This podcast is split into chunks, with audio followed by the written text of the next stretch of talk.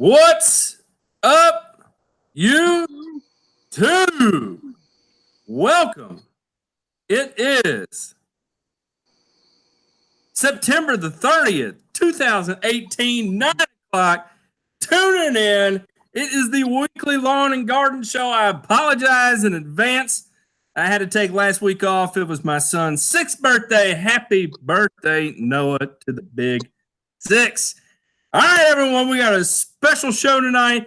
I see it's been hot dogging over in the chat already this morning. It looks like we got people rolling in as we go. I'm sure we'll catch some crossovers from some Sunday night football out there. Speaking of football, did anybody watch the Vols play yesterday? Hopefully not, because it was painful, my goodness. But that's all right. Show some love to the SEC. Look at all the names that are coming in here. Y'all know what time it is. Let's go ahead. Real quick, before we do that, let's all say a big what's up to our special guest. The first time on the show, in front of the camera, under the beaming lights of his office, sunshine in a dark room of guests, we've got Officer Chris Elms. Not only will he keep you safe on the streets, he makes your lawn as clean as can be. Ah! Ah! Sergeant Elms, take care of my grass, please. That's funny. We were just having the discussion over Appalachian turf versus Appalachian turf, that it's Appalachian turf. Don't get it wrong. That's funny. How the hell you doing tonight? I'm great, man. Appreciate you having me. What are you doing right now? Not right now, literally, but right now in your work. What you doing in your business world right now? It's seeding season, so I'm running around, getting everything aerated and seeded, and the ones that are not are basically just getting maintenance and putting out fires in a few places, and probably like everybody else is. Yep. And as always, everybody loves some PPC with Lynn Al hanging out in the background there. Paul Outlaw in the show. Oh. What's up, man? What's up? How the hell are you, sir? Tell me about your business. What you got going on right now? Oh, man. Well, I'm seeding fescue. I'm still killing yards to seed fescue. We are just going wild, man. Tell me about your business. Crazy. What you got going on right now? Somebody has got the check. Chris, eh? I fixed it. Okay. What are you doing, Chris? Eh? I fixed it. So what do you have going on right now, Paul? Man, we are still killing off yards and seeding new yards and fescue, man. I usually fescue is not too much business here, but all of a sudden this year, man, we've taken off and we're seeding more yards than usual. Usually all I have is the ones in my regular maintenance group, that I do, but I've ended up with probably a dozen more to do, maybe more than that. But I killed some at the end of last week that I still hadn't seeded yet, and I'm out of seed, dog. So I gotta go big up some Mountain View from somebody. There you go. Well, as always, no different than tonight, we're gonna open the floor up to questions. If you've got questions, put them in the chat. We'll check them out. We'll get in there. We'll dive deep into it. We'll get nasty with the questions that are coming in on the chat. We're going to come up with solutions, actionable solutions. That has been my catchphrase here for a little bit. For those of you that know me outside of the grass factor, one of my favorite things to come up with are actionable solutions. I think that's why I love treating lawns, because every time you approach a property, you have to come up with an actionable solution, not something that will help it just in the short term, but something that's also going to help in the long term. The great vanilla ice theme of the night, actionable solutions. What are you saying back there, PPC? I said, you know what the great vanilla ice says, don't you? What does he say? If you got a problem, I'll solve it. He's from down east. He can't help it. There you go. There you go. That's funny. All right. I'm going to jump over in the chat here, seeing tons of names I love to see. Connor Ward, Tyler Coleman, Russell Skipper. My man, he's a bulldog. Can't hate on him for it because he put the whooping to us. Rob Hawkins, how are you, good sir? Did you get to secure your machine? I don't know if I want to announce what it is or not, but you told me that you're going to get a Permagrain. Oops, I said it out loud. Gene DeCloth, Lambert, Troy Wettner. Troy Wettner, I'm not used to seeing your name. Are you new around here? If so, welcome aboard the Soul Train, the Lawn Soul Train. Lush Lawn, Steve Wright, Don't Tread on Mine and Don't Do It, Grass Whisperer, Paul Bill, Trapster, David, what, Watkins, Eric Von Weddle, what's up, man?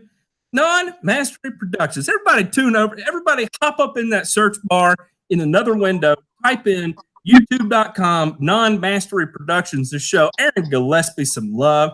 He's got just a wonderful, easy in YouTube channel. I call that the Everything Nothing.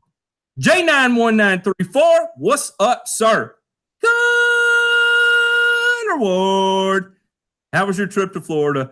Glad you're back. Powered by Bull Ollie, getting down on the dirty catbird feeder. Chris, what? My Canadian friend up in Wisconsin, not even Canadian. Colonel Cornreel, low dad. Todd Pinkerton. That one cupcake place up in Cedar Rapids. Man, bad water just moves 10 times faster than normal up there. It's crazy. Dustin Keller, Floyd Epperson, Kelly Coleman, all the way in the Atlantic. My goodness. All right, now, I said hey to enough people. Look who's tuning in now. We got GG Turf tuning in. What's going on, man? What's going on? All right, I'm going to jump up here because I saw Matt Kaczynski ask a question, and I think this is something that we all have a little bit to say about. Matt Kaczynski says, how would you deal with Kalinga spreading in a fescue lawn that was seeded 2 weeks ago? What you gentlemen have to say on that? I've got an idea that kind of floated around in the top of my head, but what do y'all think? Go ahead, Paul. Kalinga and fescue. Anything that I would probably hit Kalinga with might not be so good for fescue either. What is it? Solitaire, but I don't think that's going to jive with fescue. I don't know. Dig it out. Where are you going, Chris? Where are you going with it? Well, I think it's deeper than that. I mean, you it sounds like you got some water saturation issues going on there. That's kind of where I've been at with a lot of, you spray it, you come back and look, and it's actually a soil problem. So one thing I do know, I can clue you in here, is that Kaczynski is up in Virginia, and, you know, I think he just got barreled on from the after the hurricane there, and since then it's kind of been coming up. To me, when I read that, I think the tricky thing in there is that the fescue was seeded 2 weeks ago. So addressing Kalinga, where it's been seeded 2 weeks ago, that's where it gets tough. The only thing I know of that would work on the Kalinga that might be safe on seed, I don't know 100%, would be Solero, Iodo.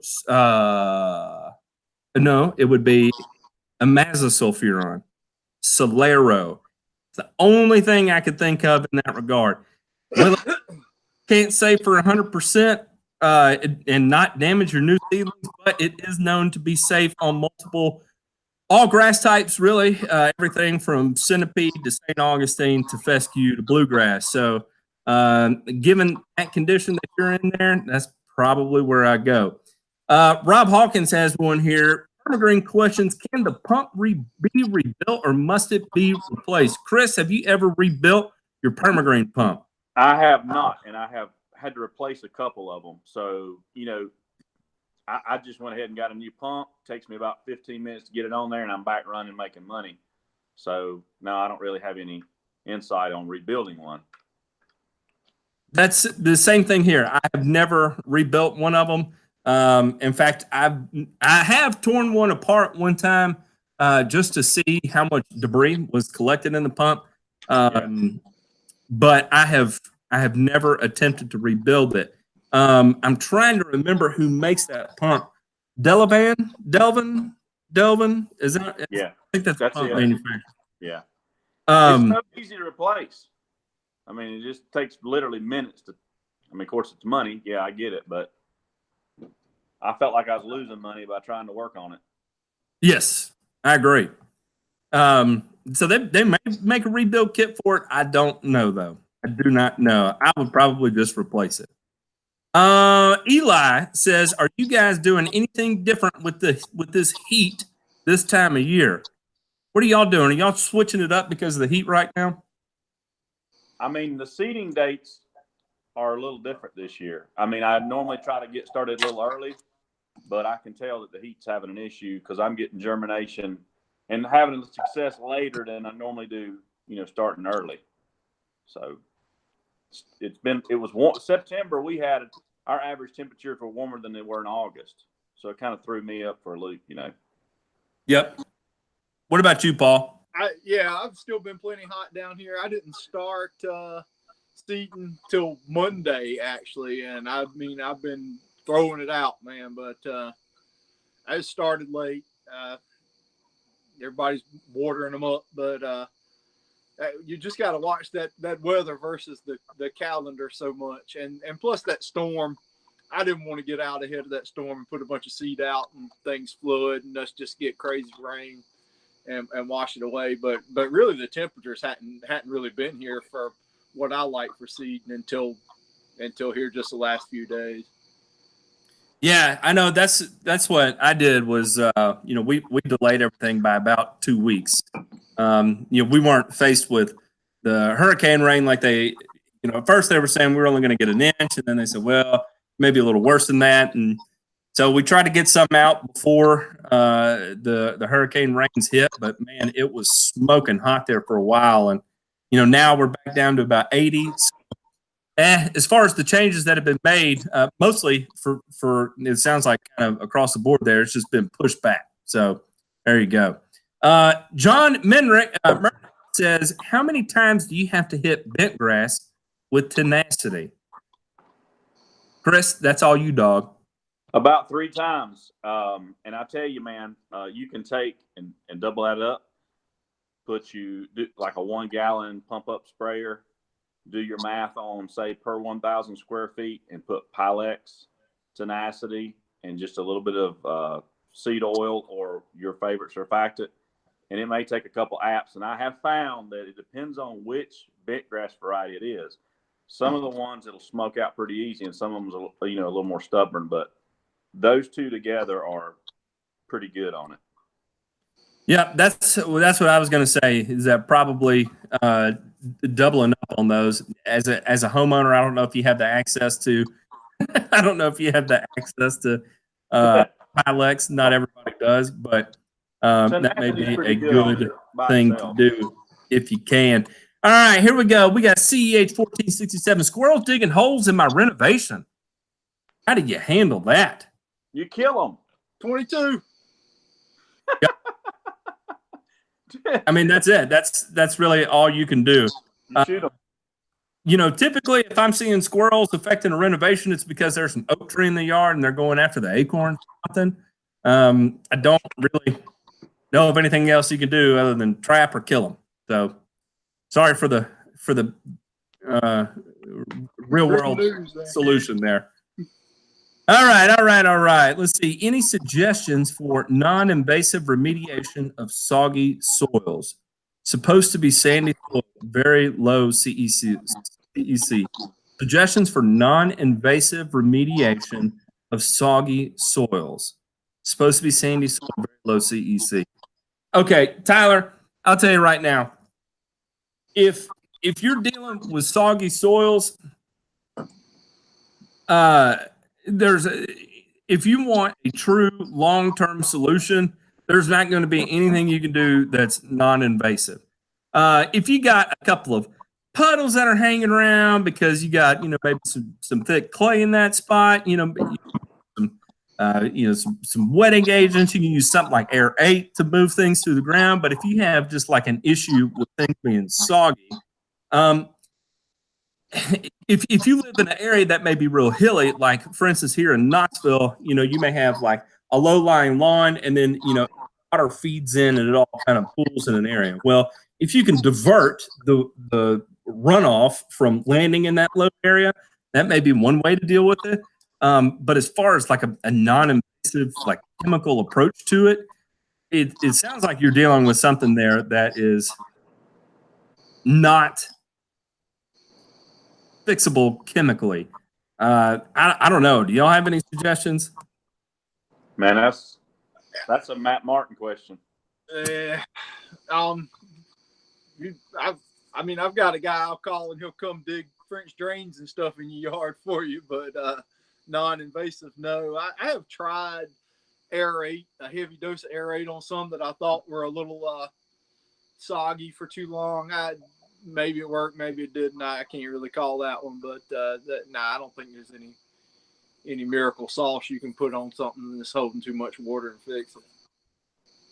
Yeah, you know, especially if you're dealing with sandy soils that are holding too much water, you could be talking about water tables that are too high. There's a lot of underlying issues that could be the issue, and in that instance, you know, it's all going to be about moving that water somewhere else. Because if it's real soggy like that, you can't move down any more than it is, especially in sand. So you got to move it out. That's going to be invasive. I just renovated my lawn 4 weeks ago. I have some bare spots due to washout and annoying deer that eat it. How do I grow new grass in the bare spots while also maintaining my new grass and cutting it? All right, Kyle. You're going to have to be very diligent about this. You can mow over new grass. I get asked this a lot, and I realize a lot of people are really nervous about mowing new grass. Don't cut it. You know, if you avoid it and let it go, you know, 2-3 weeks without cutting it, do that. You know, casting a little shade on that area from your surrounding grass isn't going to hurt anything. In the event it does get really tall and you do have to cut it down, make sure you don't have any clumping in your new grass. I don't know. What do y'all guys have to say about that? Well, with me, I mean, a whole brand new yard, I have messed one up before putting one of my big mowers on it too soon. And you know, that's a problem. But, yeah, if you got patches or something in it, obviously you can mow around that. But the worst thing I'm worried about is not so much actual cutting the grass as putting that 1,500-pound lawnmower tracking through the grass and digging up the ground. What about you, Chris? How do you handle that? I always would use like a push behind or something lightweight, so I don't do any, you know, make straight lines and don't make any sharp turns. Yeah, it's one of those things you just got to be extra careful with. I mean, it's new grass. You got to baby it along. All right, Yard Therapy says I'm seeing more and more dubweed. I've been using a few things that seem to kill it, and then it comes right back. Yard Therapy, that's because of how difficult of a weed dubweed is. There are no great solutions for dubweed. I hate to tell it to you like that. If you're really looking for some good, you know, 1-2 combos, you know, maybe you want to try combining Celsius with sulfuron methyl, MSM. That will probably give you your most long-term solution. I am also hearing that I want to say I don't think it was SurePower that was for dubweed, but there was something else that has not been released yet that is supposed to work really well on dubweed. Unfortunately, just not a lot of options. Do you see much dubweed, Paul? No. Yeah. Didn't I send you a picture of a yard one day? We were trying to figure out what it was. I think I had something like that, and maybe Celsius Revolver or something. I'm not really sure. That's the only yard I've really seen much of it in. But it seems like a pretty expensive proposition to handle. Yeah, and that's just it. You know, you don't. You know, Blindside, I think, is labeled for it too. You're not going to get real long-lasting control with it from that. It's a tough one, man. It is a tough one. So, you know, you're in it for the long haul with that. Matt, I came across an article last week that suggests humic acid may reduce effectiveness of some pesticides. Do you think it's something to be concerned about?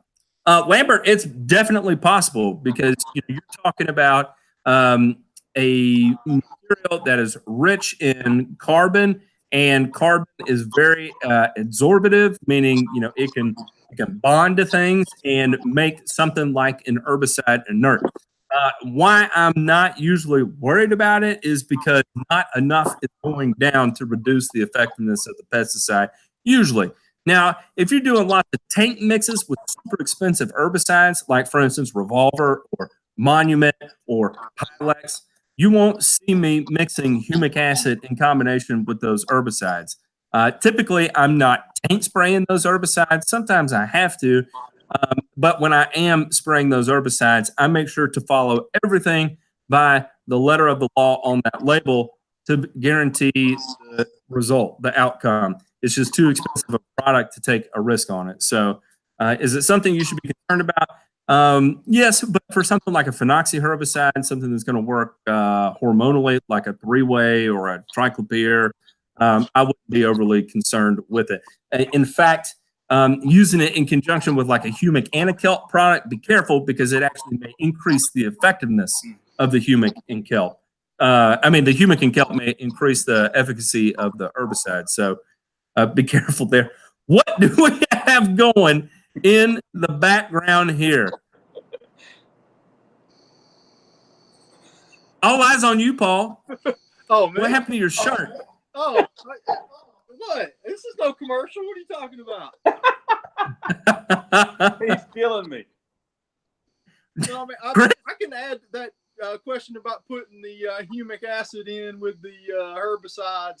A lot of my three ways this year I sprayed out with humic acid, and I can't say whether I was decreasing any of my efficacy on my target weeds, but I sure cut back on a lot of yellowing of my desired turf, I feel like, anyway.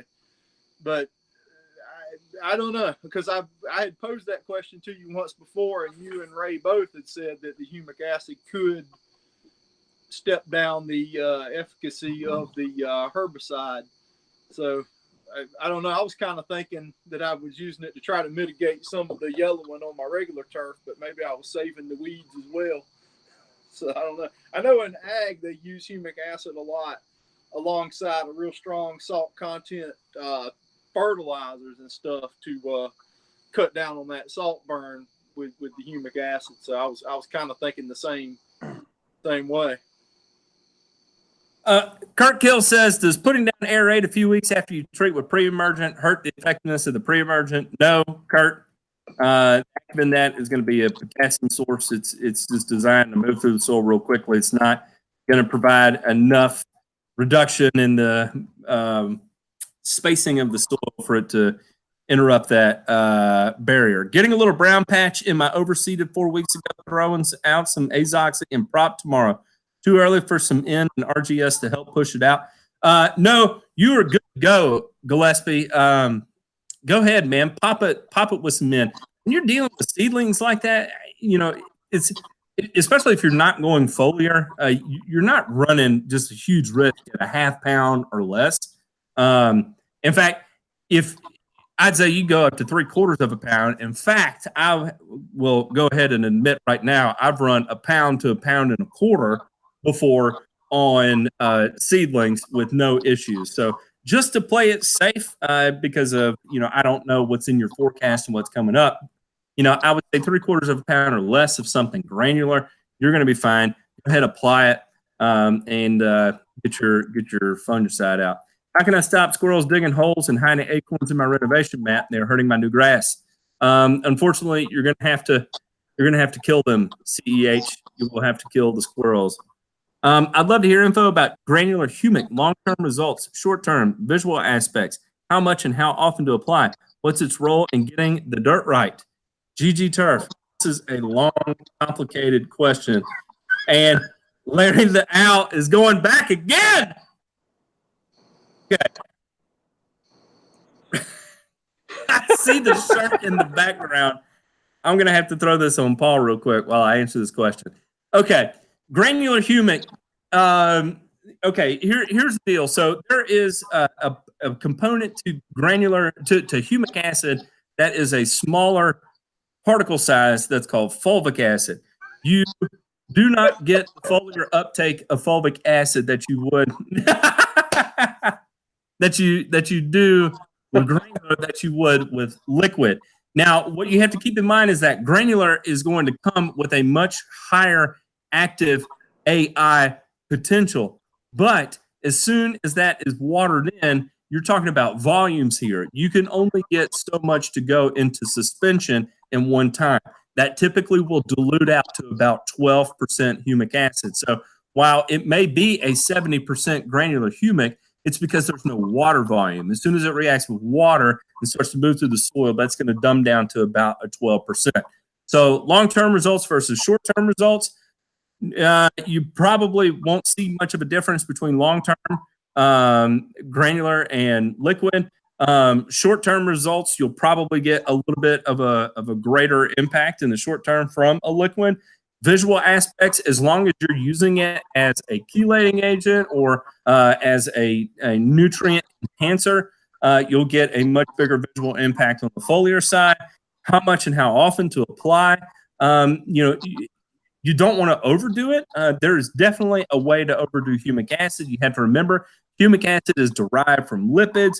Those lipids can build in the soil. They can build an impermeable layer. So it's not something that you could just go out and just blast an area with a over the shoulder fire hose type deal there.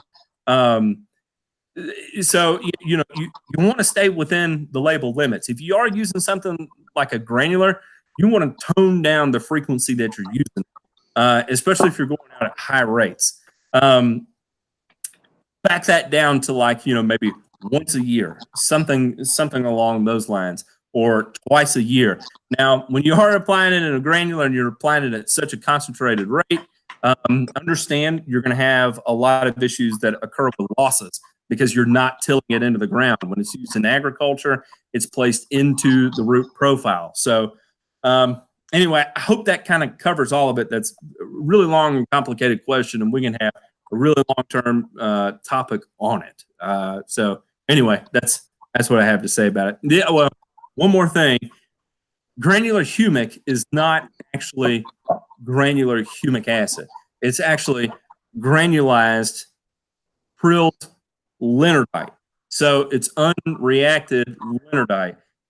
It would be the same thing as saying like, leonardite is the source material, right? So it may contain 70% humic acid, but it doesn't mean that it's broken down into already humic acid. It's like if you have 15 grams of protein, it'd be like saying there's 15 grams of amino acids. Yes, it is, but it's the precursor to amino acids. It hasn't been broken down into amino acids yet. It's a humic acid is a building block of leonardite, like amino acids are a building block of protein. I hope that answers the question. Y'all to input on that I missed out? I've never even used any granular humic acid. Now, there's a big difference in that, right, and the powdered stuff, right, that you would water down and make your own liquid humic acid, correct?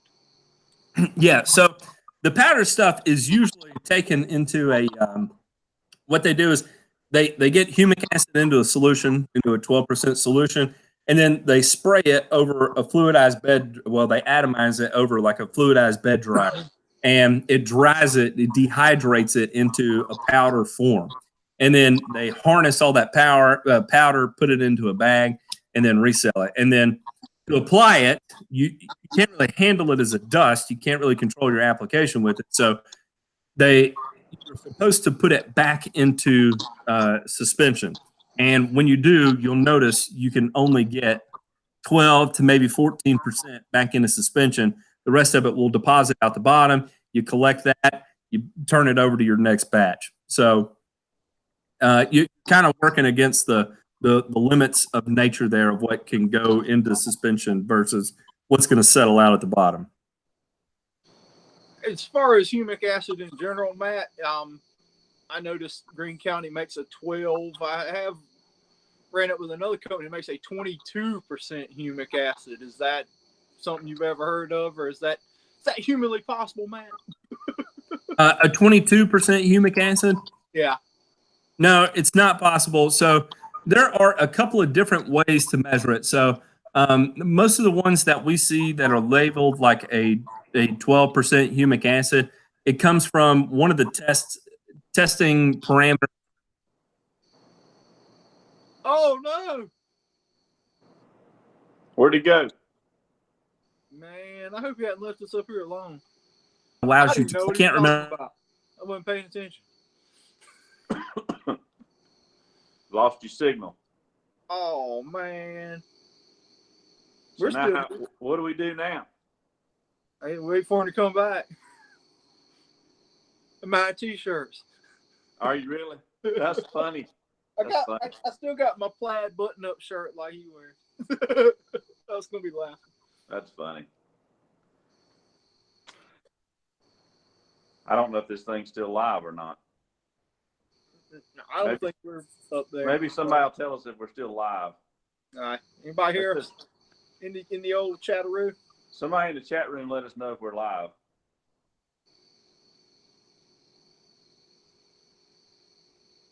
You're live. Hey, there was somebody asking about Eric Vaughn was asking about the new lawn wood killers from Dow. I'm not familiar which one he's talking about unless it's what's that?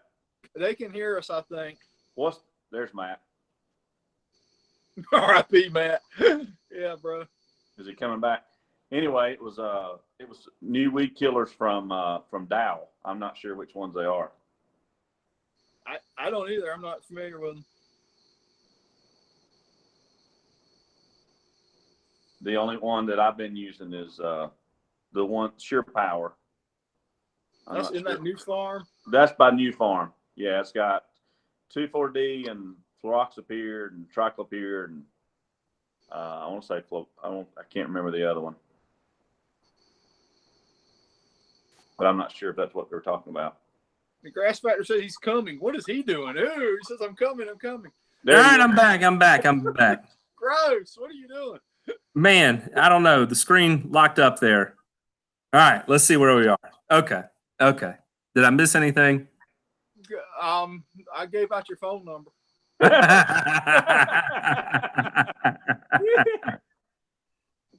right. I'm gonna skip through the chat here because we have tons of stuff coming in here. Tall fescue very slow to grow around irrigation heads. 45 days since seed down, only about 1 inch tall. Any recommendations? That's only easy. Around. Do what? Feed. That's an easy one. Saturated soil, not enough oxygen. Root zone is compacted. Needs to get air in there. The little water around the irrigation is sitting there saturated. There's not enough oxygen getting to the root zone. Yep. That's exactly what I was going to say. There's no airflow to the root zone. It's way too wet around those irrigation heads. Dial back the water, and you should see it start to improve. All right. Let's see here. Should new grass 30 days old be fertilized with, say, a 2305 with 50% slow-release urea? 30 days old, should it be fertilized? What's that, Paul? I fertilize mine. Yeah. I'm pretty aggressive during the grow in. I mean, probably more so than. But yeah, I mean, to me, I mean, it's sitting there begging for nutrition. So I'm spoon feeding it to grow in the whole time. So about 3 weeks later, I'm going back and giving it a shot of nitrogen. Yep, I'm with you. At 30 days old, shoot, yeah, man. That's the old man in grass years. We're going to get it even bigger. So, yeah, for sure. Drop the hammer on it. I have killed I've killed bent grass with 2 apps of tenacity when sprayed at the proper time in the fall. Good stuff. John Pinkerton says the cops are at my house. If I get raided by the police while I'm on a live stream with a law enforcement officer, that would be probably one of the greatest things that's ever happened to me. I'm just going to say that right now. Well, you're bigger than 2 of them. I went to some website. Chris told me to look for some mycorrhizae powder, and I think the police have been watching me since I went there. Oh, yeah. They like the Cannabis 420 crowd. Yeah, that's, that website's a little suspicious. Yeah. Yeah, that's a lot of homegrown. I have rust on my year-old Kentucky bluegrass lawn. I put down some Banner Max. Would a potash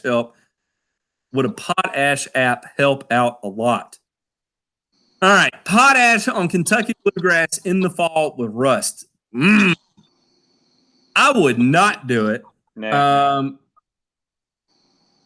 There is something about Kentucky bluegrass in the fall and potash. It's supposed to lead to greater instances of, I can't remember, dollar spot the next spring or something. I don't know. What do you say on that, Chris? I would stay away from the potash. I mean, if you're going to go to the point of Banner Max, I mean, I would. To me, I mean, especially if you seed it, I would just run a low rate of Azoxystrobin. Yeah, yeah. I think that would be a better bet. Would definitely be Azoxystrobin. Wouldn't be as hot as Propiconazole on, depending on if you seed it or not. So yeah, just something a little softer. Yep. Potash is pretty salty too. So yeah. Be hard on the turf. Usually, when I'm going after like leaf spot diseases and stuff in the spring, I'll combine potash with fungicide. But typically in the fall, you're not really preparing for the stress that you are in the spring and the water regulation. And, high potash in the fall, really the only thing you're doing is pushing a lot of water out of the plant. So I would stay away from the potash. Stick to your fungicide there. What's up, the Long Stripes? Elms, what is it like to be in the presence of a true Duck Dynasty celebrity? Oh, he got a kick out of that. I got to eat with Miss K the other night. Miss K and Alan and some of them, he got a big kick out of it. That was a beautiful picture. They are good people. They're good people. All right, let's move down here. Whoa. Relzar. Relzar was that herbicide that was gonna target.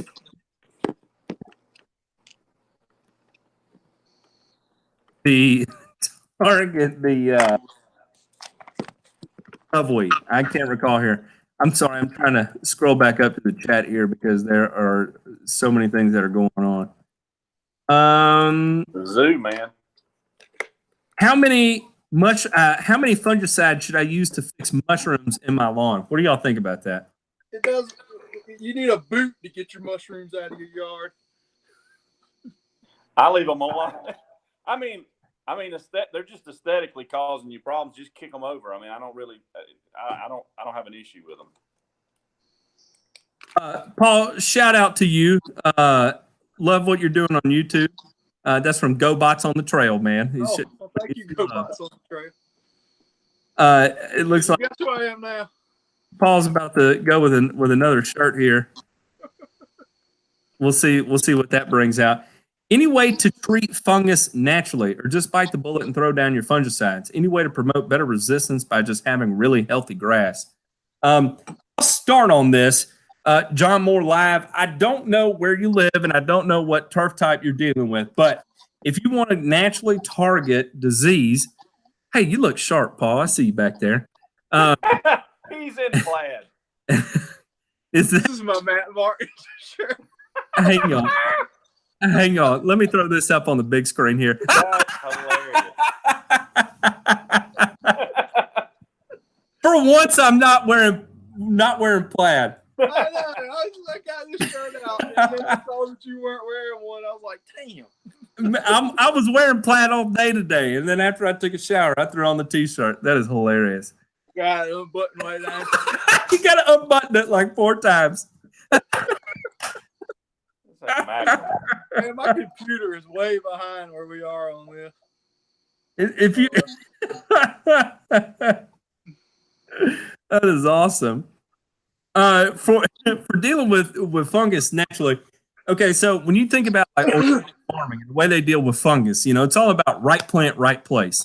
A lot of what we're doing in turf grass, you know, we're dealing with monoculture stands of cultivars or species, and there's not a lot of natural predators, and it's almost a little bit unnatural. Well, it's not almost, it is. It's completely unnatural. Then typically we're trying to grow it in areas where it may not naturally thrive. So for instance, where we are in East Tennessee, at least where I am in East Tennessee, you know, fescue used to grow here naturally pretty well. It hasn't for the last decade. It's continually, it's not so much that it's just getting hotter here, but the seasons have shifted where, you know, it used to be cold all the way until April 1st. Now it's cold until March 1st. And then March 1st, it transitions really quickly from cold to hot. And then it used to be cold in September. Now it doesn't get cold until after Halloween. Sometimes not even until Thanksgiving. So the seasons have shifted. The growing season has shifted. And so no longer is a fescue in a state in a position to be able to maintain itself by itself naturally. So can you treat fungus naturally? Yes, given the proper growing conditions. Now, you start throwing in environmental conditions. You know, and what I mean by that is like you have a hurricane come through and then you get 18 inches of rain or you get 6 inches of rain and then it's followed by 99% humidity in 90 degrees. No, you cannot treat fungus naturally. It is impossible. No matter how you go about it, no matter what kind of soil type you have, no matter your cultural practices, it's just not going to work. So the best way to manage disease naturally is to have healthy grass. And how do you know you actually have healthy grass versus it just being aesthetically nice? Is that check your soil test levels. Make sure you are in an optimal range for each of your required nutrients. Another thing to do is make sure you have adequate OM, make sure you have high CECs. All of those play into having healthier grass. Have y'all ever tried to treat fungus naturally? Why are you laughing, Paul? That's what I want to. Paul thought it was funny. I'm sure Chris asked. I asked. I'm sure you have treated fungus naturally, haven't you? I don't have no. We lost him. Chris, how much natural fungicides have you put out? I mean, natural fungicides? Yeah. None that I know of. Yeah. None. All right, we'll move on here. I have a customer that the backyard is heavily shaded. She wants to grow grass in the backyard, but I've read grass needs 4 to 6 hours of sunlight. Should it be direct sun or filtered sunlight? Want to grow grass in heavy shade. What do y'all do? Well, change varieties. I mean, creeper red, chewing fescues, some of those fine fescues is what I would transition to in an area that was heavily shaded. If it's, I mean, I'm not sure what kind of yard it was. I assume it was fescue. I'm not sure if I caught that. I don't think it had we had that kind of level in there. Paul, do you do anything special for heavily shaded yards? I've got one little patch in somebody's backyard that's probably about a 14 by 14, and I put I buy me a little bag of creeping red to put in it, and it seems to do okay. Typically, when I see people that are really want grass to grow in the backyard with shade. The first thing I do is tell them go get a chainsaw. Yeah. Oh yeah, we absolutely raise those canopies up on those trees too. Yeah, or just start cutting trees down. Yeah. Because you're always going to run into issues in the shade. I've never been able to make anybody really happy with a super shaded yard. And so the first thing I recommend is going and getting a chainsaw and bringing down some trees. Yeah, and I'm battling that right now with a customer. You know, he went and got sod and had it put in, and it was gorgeous. And there's trees everywhere. There's There's not good airflow. There's not good sunlight. And it's just every day you go, or every week you're there, whatever, every month. I mean, you can sit there and watch it, and it just is steadily declining. And, you know, it's just getting thinner and thinner. It can't compete without that, you know, enough sunlight and airflow through there.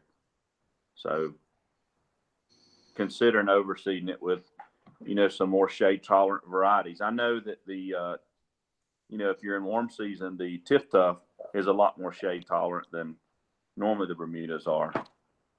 I've seen it do really well in shade, but, you know, it's still, you gotta, those limbs are higher and there's still good airflow through there. Yeah, airflow is one that's not talked about a lot. Airflow is really important for especially cool season grass in the shade, because, you know, you can cause damage quick with some really weird diseases that begin to develop when you don't have that airflow. Decline just sets in much faster. So cut the trees down if you want nice grass. If you don't care about the grass, you know, just start throwing any seed you can at it, and, you know, just plan on doing it every year and plan on the yard being dead around August. Corporate HQ, my Bermuda is dominating at a high cut. Striped circles enter today. But should I scalp this yard for next year low, cut twice per week? If so, when? Will lime in December, pH 5.6, CEC 4.0. Corporate, yeah, you definitely need to lime it. If you're dominating at a high cut, that's great. Should you scalp it for next year? Yes. When? Before it breaks dormancy going into next year. So typically, if you know, if you got a rotary mower, I recommend going in February, scalping it down, and then going in, you know, sometime after the 4th of July and scalping it down again. That way you maximize the leaf growth versus the stem growth. You want to keep that as much leaf growth out there as possible without that stem showing through. So when the lime in Georgia, whenever you want. If you're dealing with the pH of 5.6, that's not awful for Bermuda. So when you can, get it down. John Pinkerton, you're not going to be able to apply fungicides to fix the mushrooms in the lawn, by the way, in case you didn't catch that. Is there any science behind lowering height of cut to really low Georgia, currently at 2.5 inches? Should I just go for it and get into the crown, etc.? I don't know what you're asking, the mini lawn. Is there a science to having, like, are you going to improve your zoysia by cutting it lower? I'm going to say yes. Taking all things into consideration, that, you know, think about the growth nature of zoysia. By cutting it extremely low, like, for instance, you'll see guys on the lawnforum.com that cut it at, you know, 1/2 inch or 3/4 of an inch, sub 1 inch or 1 inch or lower. And it helps mitigate that thatch issue that comes along with zoysia. So, yes, there is science behind lowering your height of cut on zoysia, and it typically deals with mitigating the density of that turf, because it can become so dense that it begins to decline. Paul, how much zoysia do you deal with? I've got a few. They're actually really nice, but I'm not able to cut them super low because we're only cutting them once a week, and I'm cutting them with, you know, at least a 48 inch mower, and the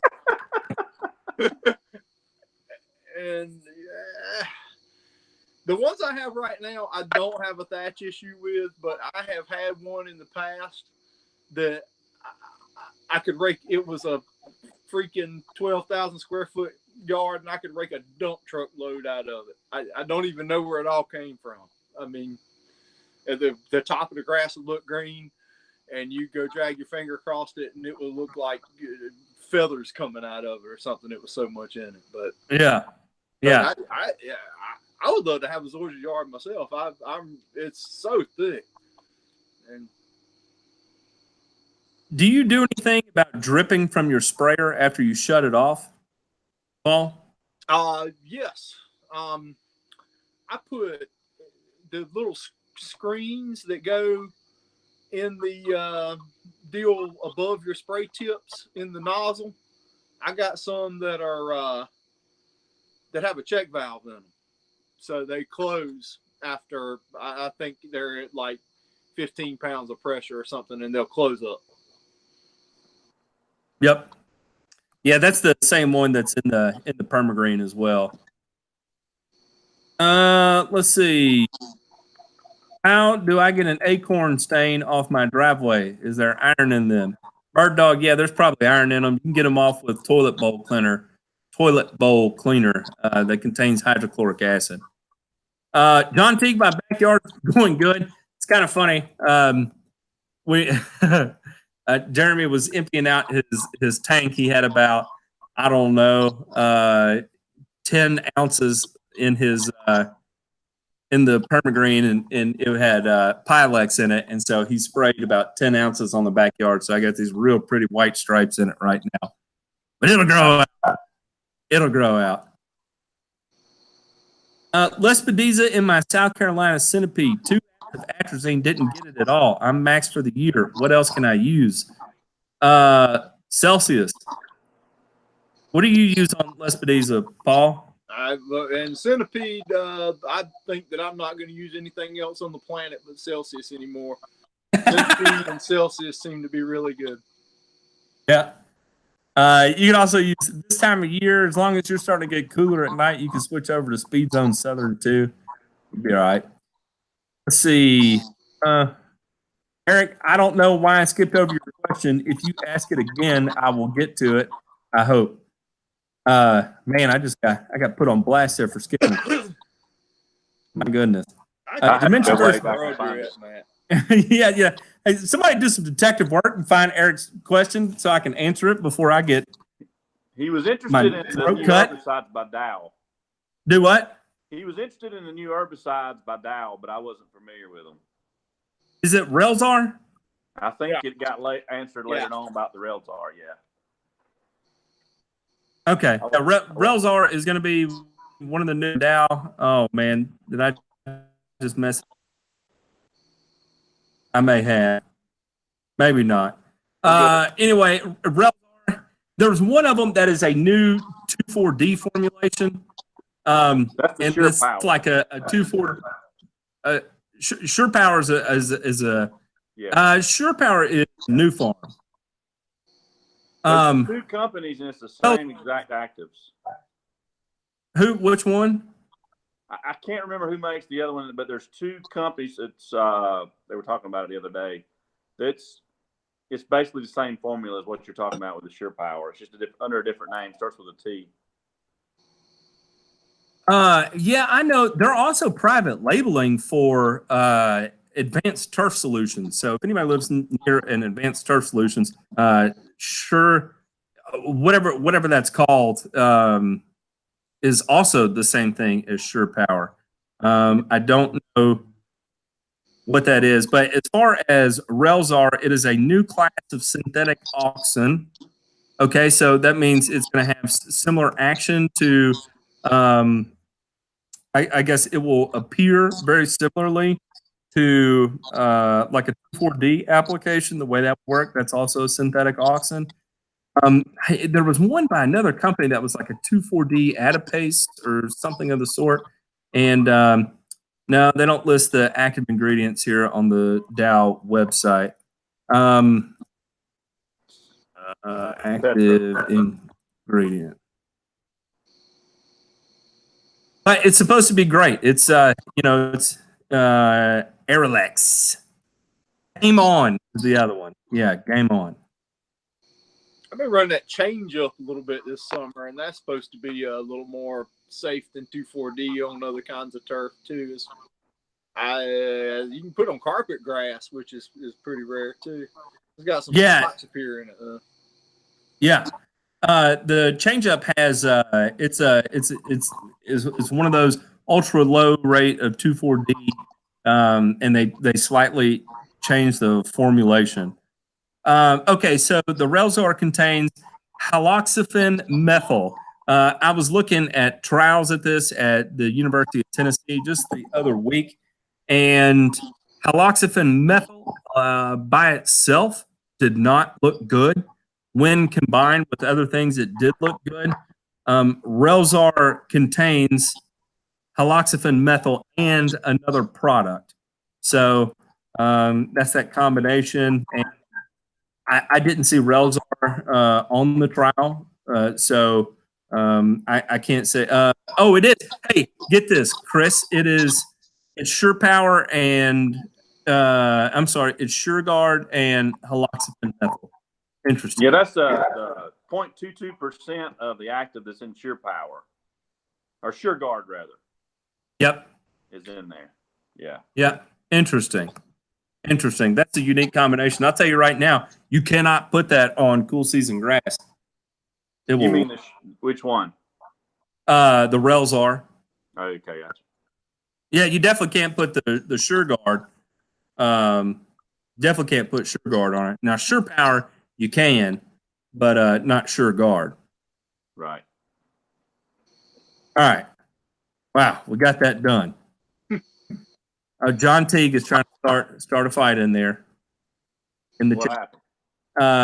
Oh, he's just out there clowning. He's telling jokes that are trying to get me in trouble. Did y'all see the movie? Stop it! All right. Let me rage back down here. Any business advice for someone trying to add Fert and Squirt services to a guy that mows yards currently? Is it possible to get an applicator certification without a degree? Okay, I will let y'all jump in all over this. It depends on what state you're in. The requirements are vastly different state to state. What state are you in? Advice for someone trying to add Fert and Squirt, Paul. What state are you in first? In North Carolina, you absolutely can. You just have to get your book and study it and go take the test and pass it. And pay on the money. Pay your money. You know. What about you, Chris? What you got on this? What's your business? I mean, same thing Paul said. I mean, you know, you study the material and take the test. You pay the money, and you know, once you're valid, then you pay every year to maintain your certification on that, or for your applicator's license. But you know, it's for me, I stay pretty busy. It's getting around to those classes to maintain those credits. They're not hard to do. It's just making time and taking time to go to the field days and one thing or another to keep everything valid. And if you're starting from Jump Street too, and you're going to look at that state book and you think you're going to learn to go out how to take care of a yard, there's nothing in that book that's going to make you good at turf grass care. Good turf grass applicator. You're going to have to. You really need to have someone and read everything, and even listening to guys like Matt and even Pete Denny, and just there's a lot of information on the internet. You got to just kind of cipher through and make sure that what you're hearing is accurate. Sure. And there's good stuff out there. There's a lot of ways to learn for sure. Well, and it's, you know, we've talked about this a lot this week. It's different everywhere you go. Just because it's there's no cookie cutter print on any of it. Just what works for Paul, what doesn't work for me, and vice versa. I mean, we're two different climates. That's the truth, and it doesn't matter. I mean, the soil conditions, temperatures, everything can vary. Even, you know, as you cross county lines, sure. Like everything I maintain in West Knoxville versus everything in East Knoxville and Northeast Knoxville, especially. I mean, you're dealing with three different playing fields. You even go out to Maryville, you know, south of Knoxville. You're much higher elevation, but sure. It's much drier out there. So it is. You know, people ask me about advice for getting into the business. Like, how do you get into the business? And you know, getting into the business, getting a business license, and you know, getting your insurance and your bond. Like the state of Tennessee, you have to have insurance and a bond, and you have to have 2 years experience of spraying under a licensed applicator or a degree in order to take your license exam. And there's not really a whole lot of ways to get around it other than that. You know, you have to have that in-field experience to get your license. And it's tough, but it pays dividends, because you get to learn about how a program works. Because for me, my first year in residential lawn care, seeing a full year and how the turf reacted over 7 applications was the most valuable thing I think I've ever done to date. You know, because you go back, you get to see the results of your herbicide application. You get to understand the principle of getting down your pre-emergence up until a certain date. You'll see, like, man, everything I put pre-emergent on after May 1st, I'm using a hypothetical date here. Everything I put a pre-emergent on after May 1st, it didn't do crap. It was like there was no pre-emergent applied. So there's a lot of variables in there that play in that you have to get with real world experience. Yeah. Yeah, I've got places here in the western North Carolina that I can grow bluegrass without irrigation, a monostand of bluegrass, and I can go 30 minutes east, and it's not going to happen. It's just not. The elevation changes over 1,000 feet, and the soils are different. So, Tetra is the name of that herbicide. Tetra. Tetra, yeah. Someone else is asking about my backyard. My backyard, I got 100% coverage back there. It looks awesome. It's just I got 2 big white streaks in it right now. Paul, where is the PPC total turf wind gauge? That's Phoebe, my kid's dog. She's in the house, I hope. Chris, Rob Hawkins, his wife is from Asheville, from Fletcher. Is that your work area? He may want to come visit you sometime. Yeah, man, come on. That's my back door. Come on. Let's see. It says Tiff Grand Bermuda is good for shade if it can be mowed low enough. Yep, Tiff Grand is that was actually one of the first Bermudas developed for filtered light. So yep, that's a good one. Is a late application of RGS at 4 ounces per K still beneficial on a slow release like Milorganite? 0.75 pounds in about 3 weeks earlier. Is applying the RGS the same day or week that important on slow release? Captain Hiltz, kind of, well, not really with Milorganite, no. But I'm not a Milorganite guy. There's nothing wrong with it, but I'm a control freak when it comes to turf grass, and there's a certain level of unpredictable control with Milorganite that I don't get, so I won't use it. Now, if it's like a summertime app and it's a maintenance app and, you know, it's looking lackluster and I need something to kind of boost it along, I'll use Milorganite. I know Chris uses it in certain instances during the summer too. You know, so there's a time and a place for it, but you know, when I'm talking about, you know, seeding time or this time of year, is it beneficial? Yeah, it's always going to be beneficial, but you're not going to get that visual impact from it that you would if you applied it in conjunction with the synthetic. I hope that helps. Let's see. We got another one here. I say amino acids would take care of the mushrooms pretty well. Have y'all played any with amino acids, Paul or Chris? Yeah, I have. He switched his hat now. I guess he's run out of ideas. But to me, back to where I started. Amino acids, if you're going to run amino acids, it needs to be a calcium app. I mean, they're like peanut butter and jelly together. I mean, as far as being, you know, compatible. But the amino acids allow the calcium to be uptake to be so much greater. But, I mean, there's amino acids in so many things, I don't think you have to really go out of your way for them. Yeah, I've been doing a ton of reading about it here lately. And I saw another YouTuber's video talking about amino acids, and I really felt behind the 8 ball. So I started diving into it, and I went through every study I could find relating to amino acids, and I got really deep into the science of it, to the point where I'm looking at carbon and nitrogen isotopes as they exist in the plant. And, you know, one of the things I noticed, interestingly, is that, you know, as a you know, amino acids will act as like an organic nitrogen source. So it will be digested in the plant. It'll give up the carbon portion of, you know, so amino acids are going to be, you know, carbon, hydrogen, and oxygen, right? So it'll give up the carbon portion for the rest of it to be mineralized into nitrogen. It'll feed the microbes and nematodes with carbon to deposit the mineral in.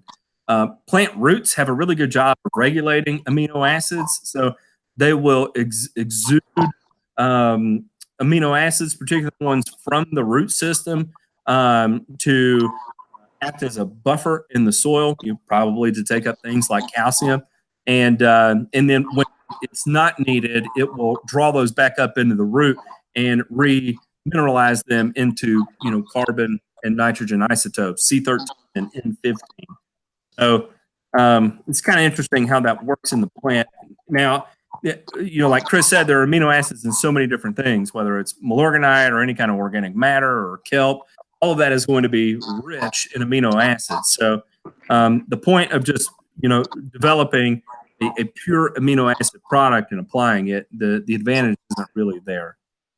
So there we go. All right. Guys, we are at 10:06. Hang on, we got a couple more questions here. Let's get at this. I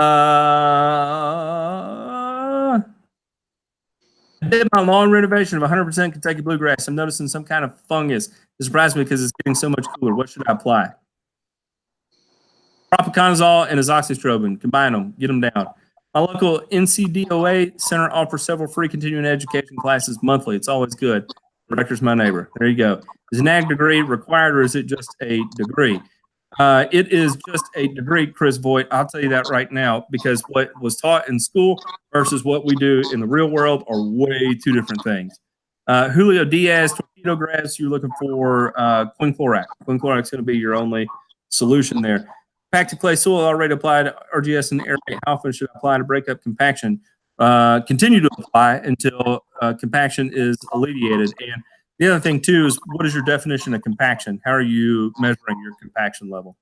Okay. All right, y'all. I'm going to call it. It is 10:07.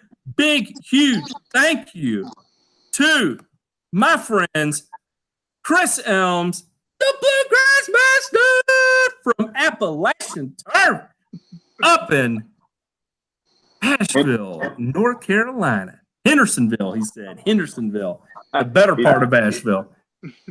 Chris, any closing words? No, man. I appreciate everything. Speaking of Appalachian, my girlfriend made this for me. She said I had to have it on here. So, yeah, and it's... This is how you say it, in case you have any trouble. It's not Appalachian. Yeah, it's not Appalachian. It's Appalachian. Anyway, Appalachian. Appreciate it, guys. Big thanks, Chris. Thank you for all you do. Thank you for your service to the community, and thank you for your service to the lawn care industry. Paul Fine Prime Guts, the Redbacks Master. What you got to say in closing?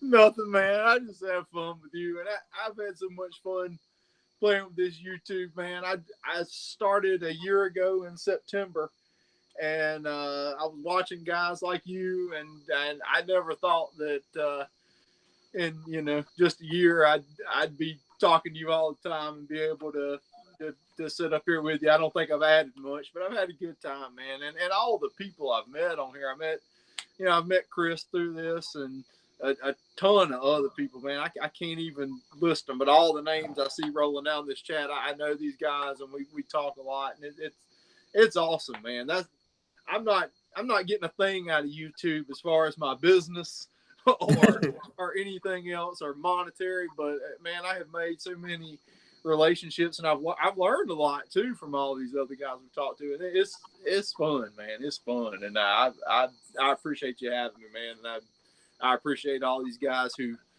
check this stuff out and check my stupid videos out and everything. It's just a lot of fun. Well, thank you. Thank you for all you do for the community, too. For those that you don't, please take a moment, check down in the description. Check out the United We Mow Foundation. Rodney Smith has really started something special. And if you can, if it's in your means, throw some cheese at Rodney Smith and through the foundation. That was set up by the Lawn Guardian. Check out his YouTube channel, The Lawn Guardian, and look at the official video that was put together by Ryan Knorr. It was awesome. So big thanks to Chris, Paul. I appreciate it. Everyone in the chat, I appreciate it. Y'all have a good night. Everyone out there, take it easy.